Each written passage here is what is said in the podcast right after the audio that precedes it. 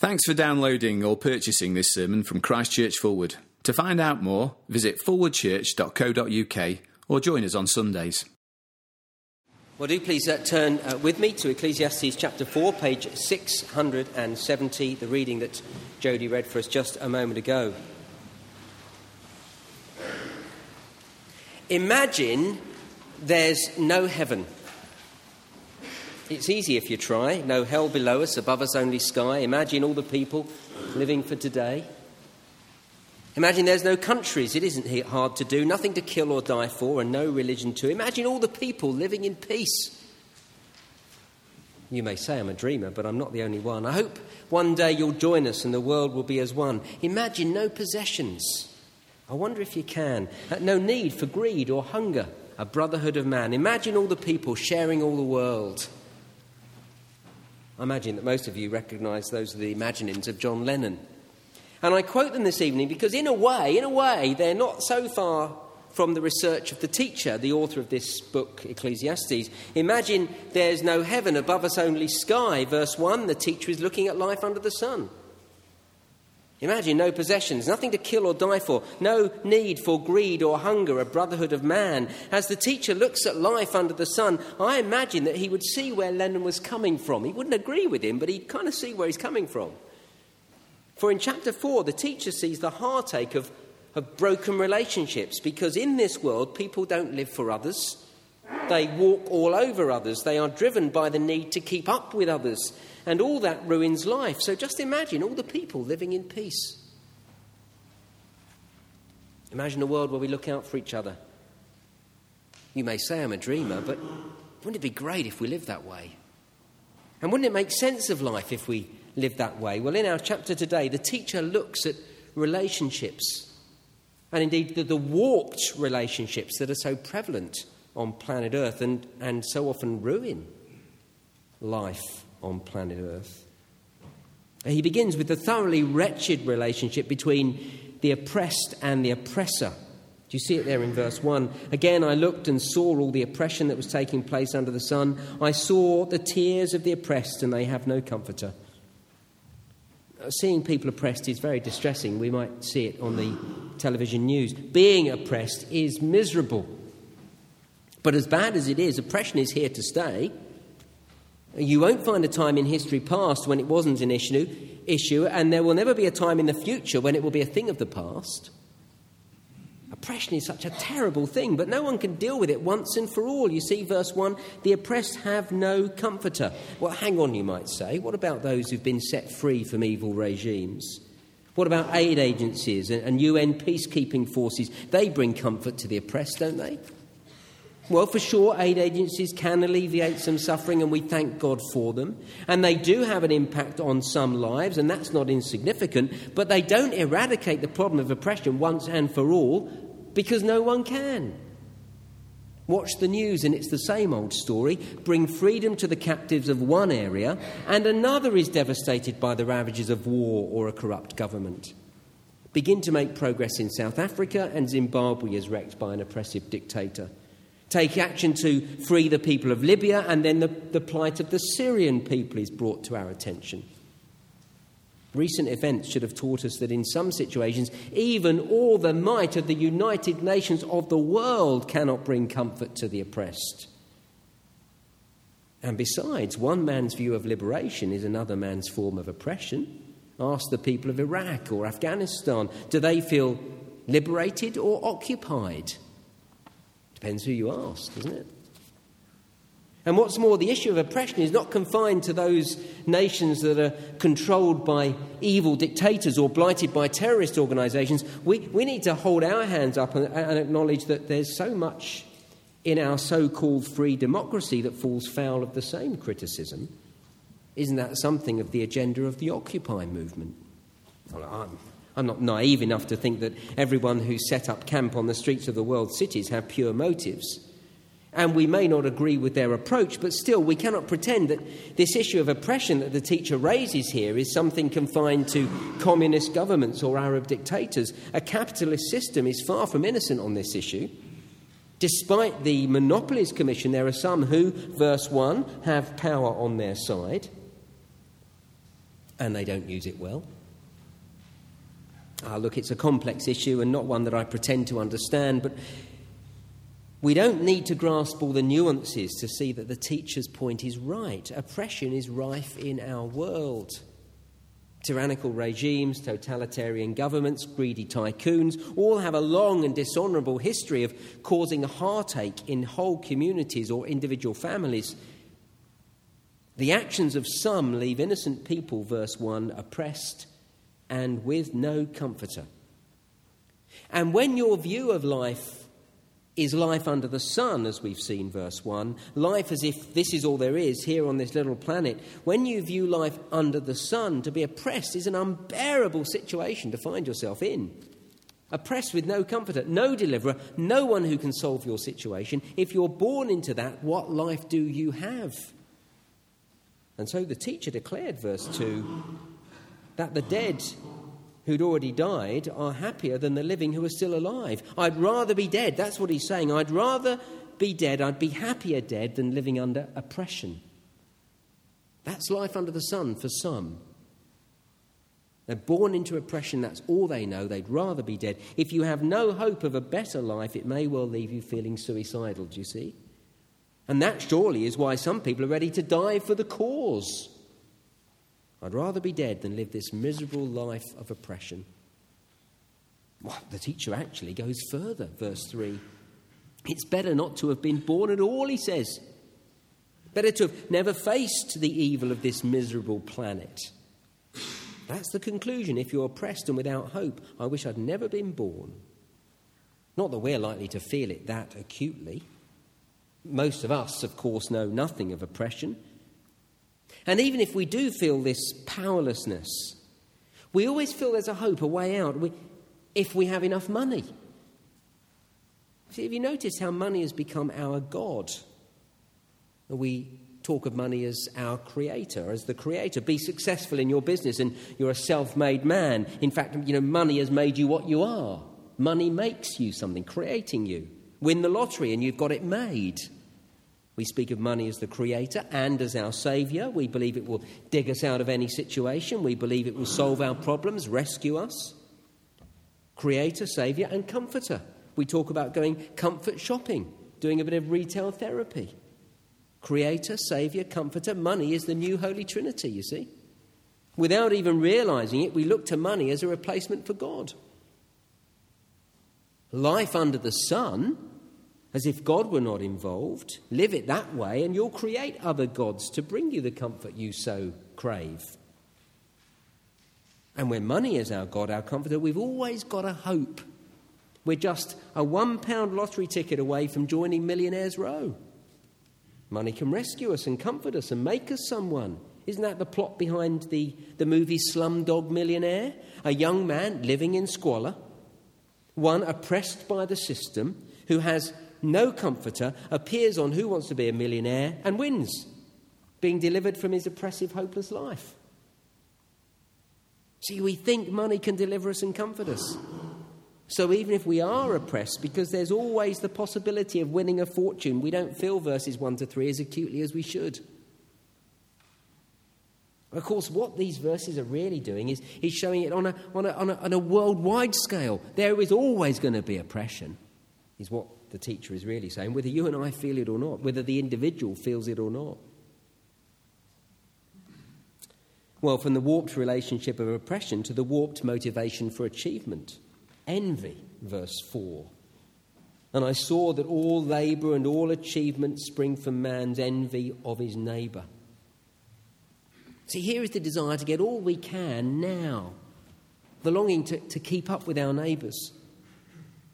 Of course, when we feel how limited life is under the sun, getting as much as we can now makes sense. If this life is all we can see, then of course we'll envy those who have so much. Well, look at them. We want to be like them. We'll envy them. But here's the thing envy ruins relationships. Envy means we, we don't look at people for who they are, but for what they have. And we don't consider those we meet as people to be loved, but as competitors, those to be surpassed, beaten in the game of life. And we call it keeping up with the Joneses or striving to improve ourselves. The teacher strips away all those acceptable sayings and exposes it for what it is it's envy. It is envy, says the teacher, that causes many to strive to achieve. You know, it's the thirst for more, the lust for better, the desire to achieve, even if it means trampling on someone else in order in the process, the drive to be one up. That's what the teacher exposes here, and it's in all of us. If the teacher were around today, I guess he'd look at 21st century Western economies and say that we're, we're driven by envy. Envy fuels the rat race and all its status symbols. Envy is behind um, what I like to call company car syndrome. Do you, do you, have you ever come across company cars? Well, you'll know what I mean. When I worked in the newspaper industry, success was measured by the size of your company car. When it came to the company car, size really did matter, and everyone was caught up in it. Want to know how successful I was? I drove a mini metro. and it wasn't only about the company car, it was all about having a reserved car parking space in the company car park. And even better if you had your name on the car parking space. And even better the nearer it was to the main entrance of the building. Company car syndrome, the size of your car mattered. And it, it, wasn't just about the size of your car, it was about the size of your office. And even the upholstery of your office chair. How I longed for a leather chair. It's pathetic, I know, but, but those things matter to people, and it's very easy to get caught up in it all.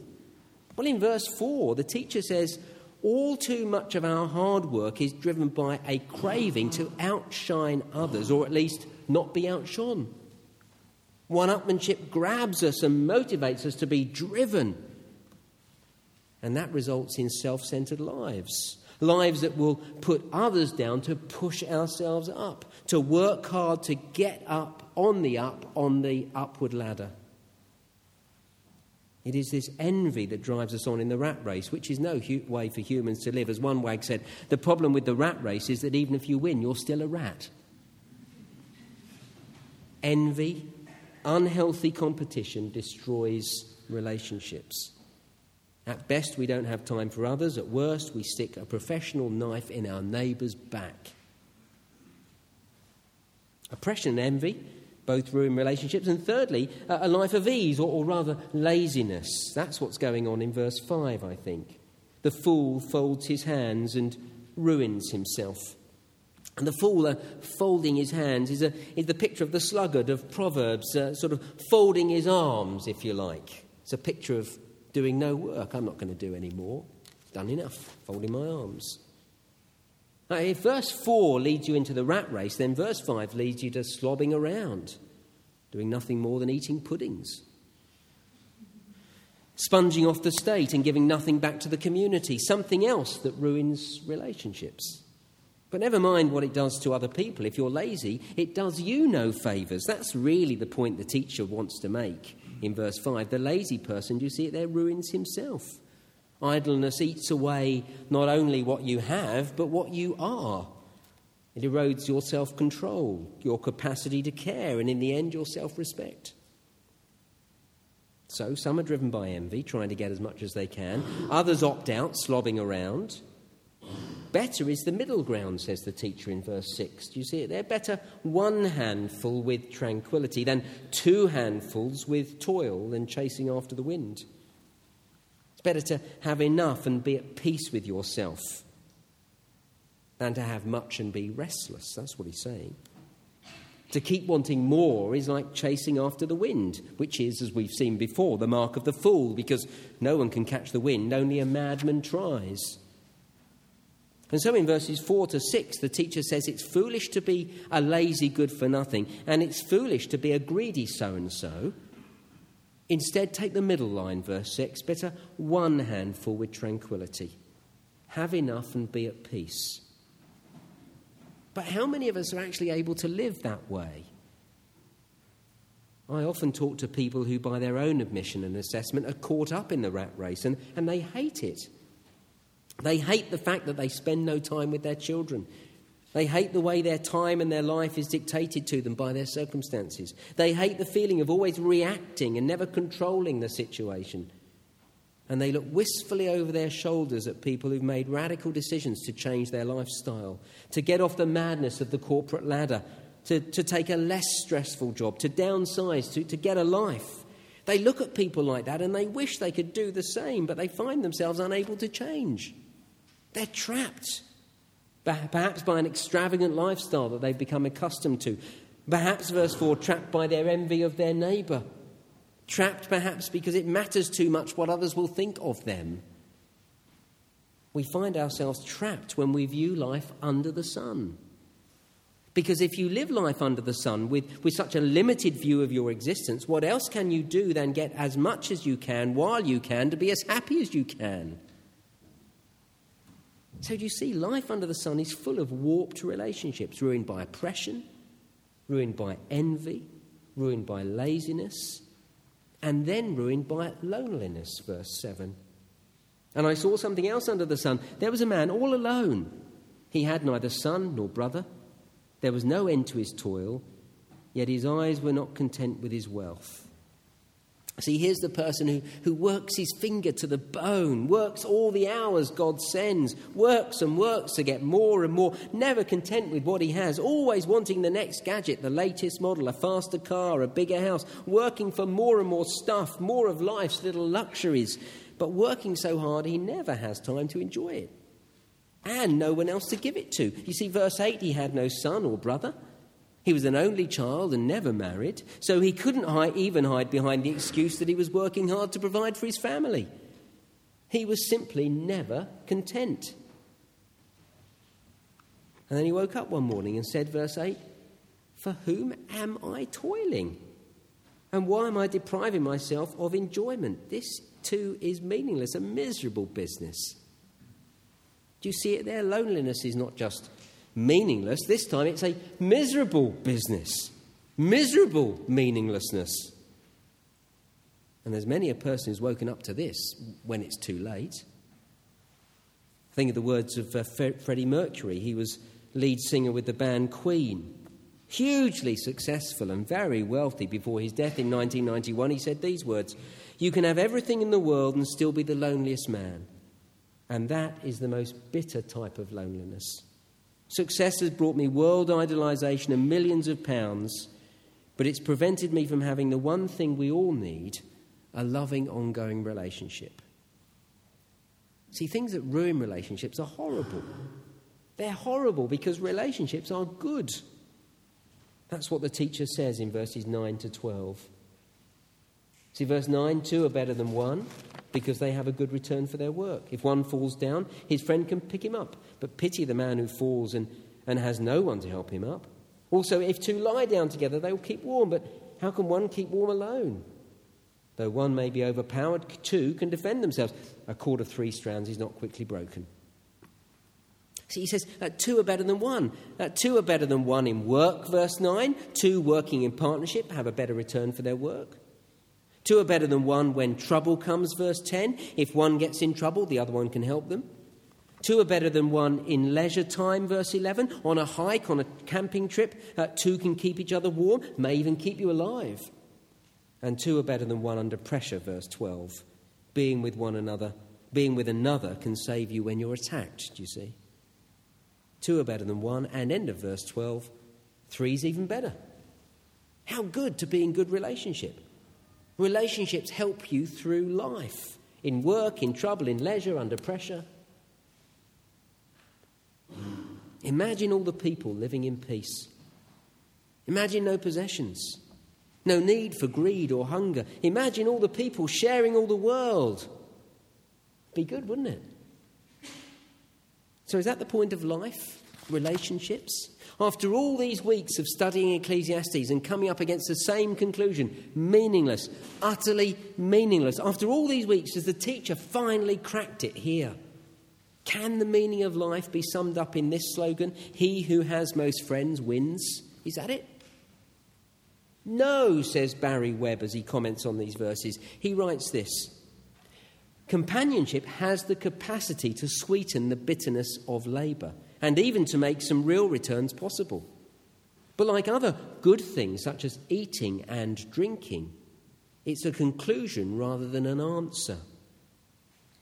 And to make his point, Barry Webb points to the last verses in this section, to verses 13 to 16. Now, look, these are difficult verses to really understand and get a grip of. But, but what we can see clearly here is that this is a picture of a king who's coming to the end of his shelf life. You see that in verse 13. And then in verse 14, another is rising up through the ranks. A young man, we're told. He's come from nowhere. A man with, well, new ideas, great enthusiasm. And here's the point Barry Webb makes in verse 15 I saw that all who lived and walked under the sun followed the youth, the king's successor. See, the king who was once so popular is dethroned. The king who once had many friends, many companions, many relationships, finds them all deserting him. And now it's the king's successor who has a great following. He has many friends, loads of companions. He's not lonely. Verse 16 reads like this in the ESV. It doesn't come out quite as well in the NIV. In the ESV, it reads like this There was no end to all the people, all of whom he led. That is the successor. No end to all the people he led. So now everyone's behind the young man, the successor to the throne. He's not short of friends and companions and relationships, is he? But then look at the second half of verse 16. Those who came later were not pleased with the successor. This too is meaningless, a chasing after the wind. Do you see the point? Today's hero is tomorrow's villain. You can be Mr. Popular today, tomorrow no one's ever heard of you, or they just don't like you. We've seen it in the news this week. Fred Goodwin stripped of his knighthood. Now, whatever you think of that, it makes the point. We can be lauded one moment and the next. Simon Grayson, the Leeds United manager, less than two years ago led Leeds United to promotion from the First Division. He was the toast of the town. This week, sacked. We see it in business, we see it in sport and in politics. Look at prime ministers and presidents. Just three years ago, Barack Obama was the great hope of America. Now, well, he may get another term, but it's far from certain as his popularity wanes. That's what's going on in verses 13 to 16, isn't it? Under the sun. If we look to relationships to tell us what life is all about, forget it. Because one moment you can have the lot, and the next minute they can all be gone. So, what do we do with this chapter? Here we see how broken relationships ruin life how relationships are ruined by oppression, envy, laziness, loneliness. And the teacher is right. It is better, verse 9, to have companions. Two are better than one.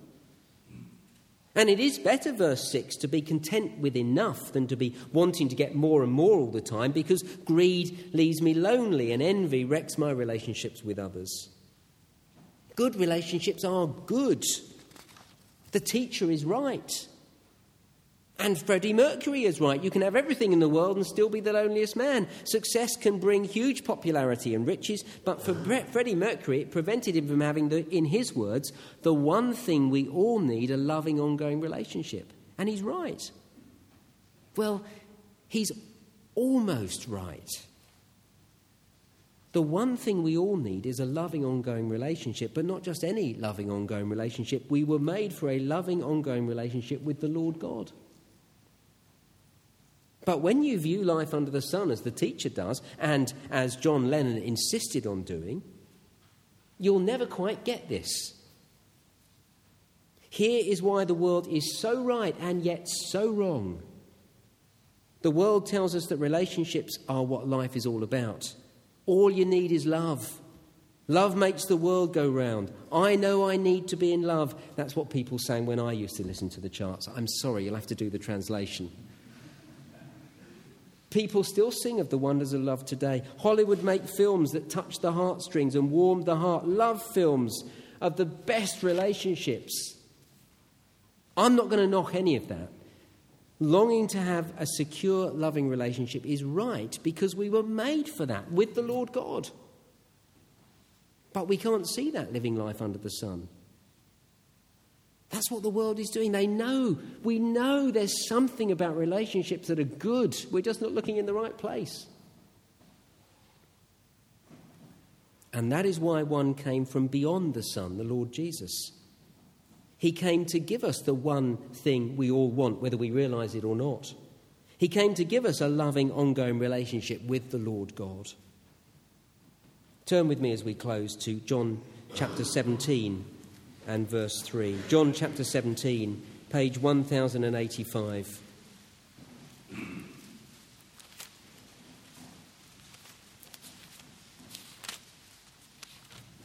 These are remarkable words. Uh, John 17 is all about Jesus praying. Firstly, he prays to his Father. And look what he says in verse 3. John 17, verse 3. Now, this is eternal life. Eternal life here, not only being life that goes on forever, things can go on forever and be awful. It's not only life that goes on forever, although it is that, but a life that has a quality and substance and depth about it that is out of this world. Eternal life, yes, forever, but also deep and meaningful. Jesus said to his Father, verse 3 Now this is eternal life, that they may know you, the only true God, and Jesus Christ, whom you've sent. That's the loving, ongoing relationship we were made for and so need.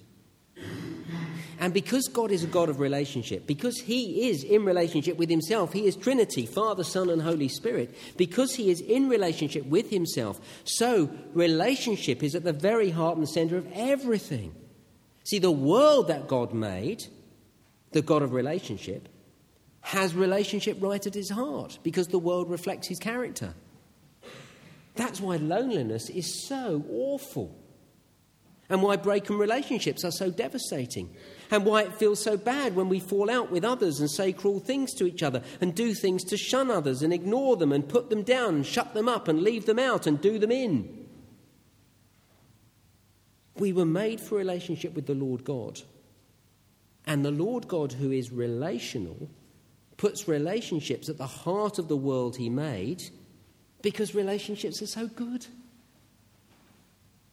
And that's why we need the one who came from beyond the sun, because only Jesus can repair relationships. Only Jesus, in his death on the cross, can repair our relationship with God. That's what he's talking about here in John 17. Look at verse 4. I have brought you glory on earth by completing the work you gave me to do. The work Jesus came to do was to die on the cross, that we might know God, verse 3, and have eternal life, a life of everlasting relationship with God. Only Jesus can give us that. And here's, a, here's the thing that really ties back in with Ecclesiastes. Only when we have that can we then have relationship with one another. Relationships that are repaired and made gloriously new. So look how Jesus goes on to pray. You see, in verses 6 to 16, he prayed for his disciples, the, the ones who were around him at the time. And then he prayed for all who would follow him down through the years, you and me. Look at verse 20. My prayer is not for them alone, not for the disciples alone. My prayer is not for them alone. I pray also for those who will believe in me through their message. That's us. And what does he pray for all Christians? What's the first thing Jesus prays for all the Christians who are going to come after him? Verse 21 that all of them may be one, Father, just as you are in me and I am in you. What a prayer! Jesus is praying for you and me, for us, brothers and sisters in Christ, for us to be one as Jesus and his Father are one. Jesus prays that we would have a unity and love between us that is as good as the unity and love between God the Father and God the Son. It's phenomenal. And that is life. Life in all its fullness, life that has meaning and substance. We can't find it without God. We see glimpses of it in good relationships with others. It's what the teacher saw a glimpse of. He saw that broken relationships are horrible and why oppression and envy and, and, and laziness and, and loneliness are awful. He saw that. And he saw that two are better than one. But because he was viewing life under the sun, he didn't realize that only in Christ can we know and enjoy and experience and learn to share with each other a relationship that is out of this world. And only in Christ can we look forward to it one day, perfect in eternity, for eternity. Imagine there is a heaven. It's easy if you try. Imagine all the nations joined together as one. Nothing to kill or die for, all worshipping the sun. Imagine no envy for possessions and no oppression squad, no longer greed or hunger, everyone satisfied in God. You may say I'm a dreamer, but eternity will be as one, for Jesus Christ died for us, and so the deal is done. I'm not the greatest poet, but that was the best I could do.